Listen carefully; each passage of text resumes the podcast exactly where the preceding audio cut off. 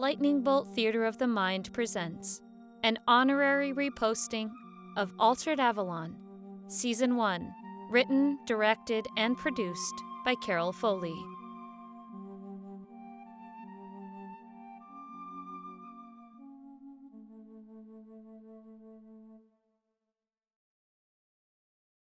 It's too quiet here. Where is everybody? Is it too optimistic to hope that this just happens to be a school wide nap?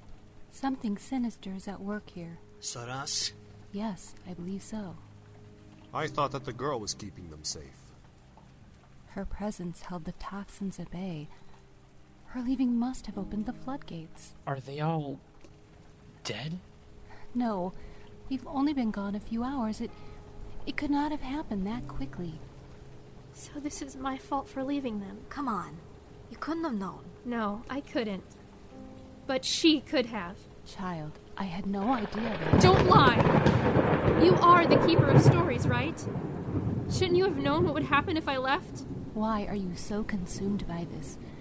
They are not your friends. This is not your loss. That doesn't matter! They don't deserve to be poisoned because some deities decided to take their pissing contest off their home court. So tell me, storyteller, what happens next in the story? How many times has this happened? You wouldn't understand. You never understand. And every time I have tried to help you, every time you are born, you reject your destiny and it consumes you. How many times have I faced Saras? You have never faced Saras, but you've always faced her in some form. A creature of jealousy and despair who preys on children to strengthen herself. You face her, you destroy her, and in destroying her, you destroy yourself. So is she connected to me somehow? No. There have been countless others who have fulfilled her place in the story, but you were not able to handle the cost of fighting her. Is the story why you gathered Devlin and me? What is our role in all of this? I'm sorry. I cannot tell you. I cannot risk you leaving. We deserve to know. We followed you blindly in all of this. There is always a girl fighting a monster. Where do we come into all this? We've all been here before, haven't we? Not just me and the wizard, but the others as well. Tell the truth. I tried to change the story as much as I could. I thought I could spare the girl if she did not lose so much at once. But they've found their way into the story. All of you did. The magician, the wild, the children of the moon, and the eternal friend. I tried to avoid them when I learned they were only children.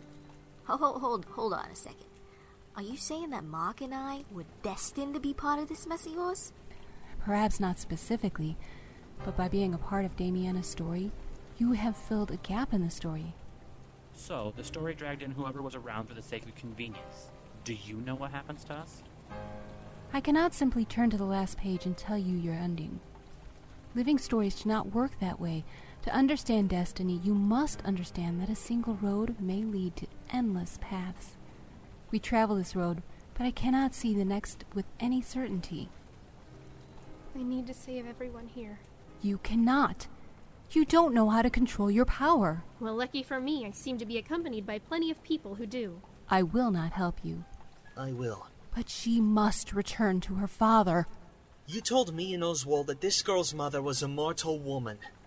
That means that these kids are as much her people as whoever is waiting for her in Avalon. She can't run from them. None of us can run. Agreed? Agreed. Um. Yeah, I think. Man, my folks would plot if they knew about all this. You can leave if you want. I won't hold it against you. Nah, I'm in. Didn't you hear the broad? I'm supposed to be here. Oh, Lizzie! Okay, okay, okay. Calm down. Squeeze in. You can't help your best friend avoid the end of the world. what can you do? Yes, my beautiful darlings. What did you see? She has been using her powers. Oh, this is beautiful. And it will be all the more glorious when she eventually bows down to me. Iktomi, Yes, my queen. how are you recovering from the flames? slowly. My queen. Well, you are in luck. You have only one more task to complete before I release you from your bonds to me. Thank you, green faced one. I do hope you have learned your lesson. Keep your tricks away from creatures more clever than you, little spider. Y- yes, mistress. Okay, now, focus. I'm trying! If you're talking, you're not focusing. Gods need humans to have faith in them in order to access their powers. Now, since you're half human yourself, you should be able to tap into that if you can believe in yourself. Sounds like a motivational poster. Hey, I'm trying to help you. I know, I'm sorry. But it's hard. My entire life I've tried to act normal, and this is a lot to work through. Well, you don't have a lot of time, which makes things worse because you can't exactly rush this either. You need to act deliberately and focus. Know that the world is not what you've been tricked into seeing. If you concentrate, you can see all of life is connected with tiny threads, and all you need to do to change reality is reach out and give one of them a little twang. Do you really think this is gonna work? I'm not sure. I don't know how wizard magic works in comparison to god magic. They get their abilities from being the seventh son of the seventh son. Sheesh. Sounds crowded. It's from an old folk legend. It serves as proof of the power of a story told many, many times. What about you? You're the goddess of stories, right? But I ain't never heard of you. I am not a god of humans. I am the goddess of stories. I am the energy that turns the tale told around fires and washbins into folklore that encompasses the world. Uh huh. Has anyone ever told you your explanations don't really clear anything up? Constantly. Well, they shouldn't, because they're probably just not listening. So, how long should it be before we know if Damie can fix all this?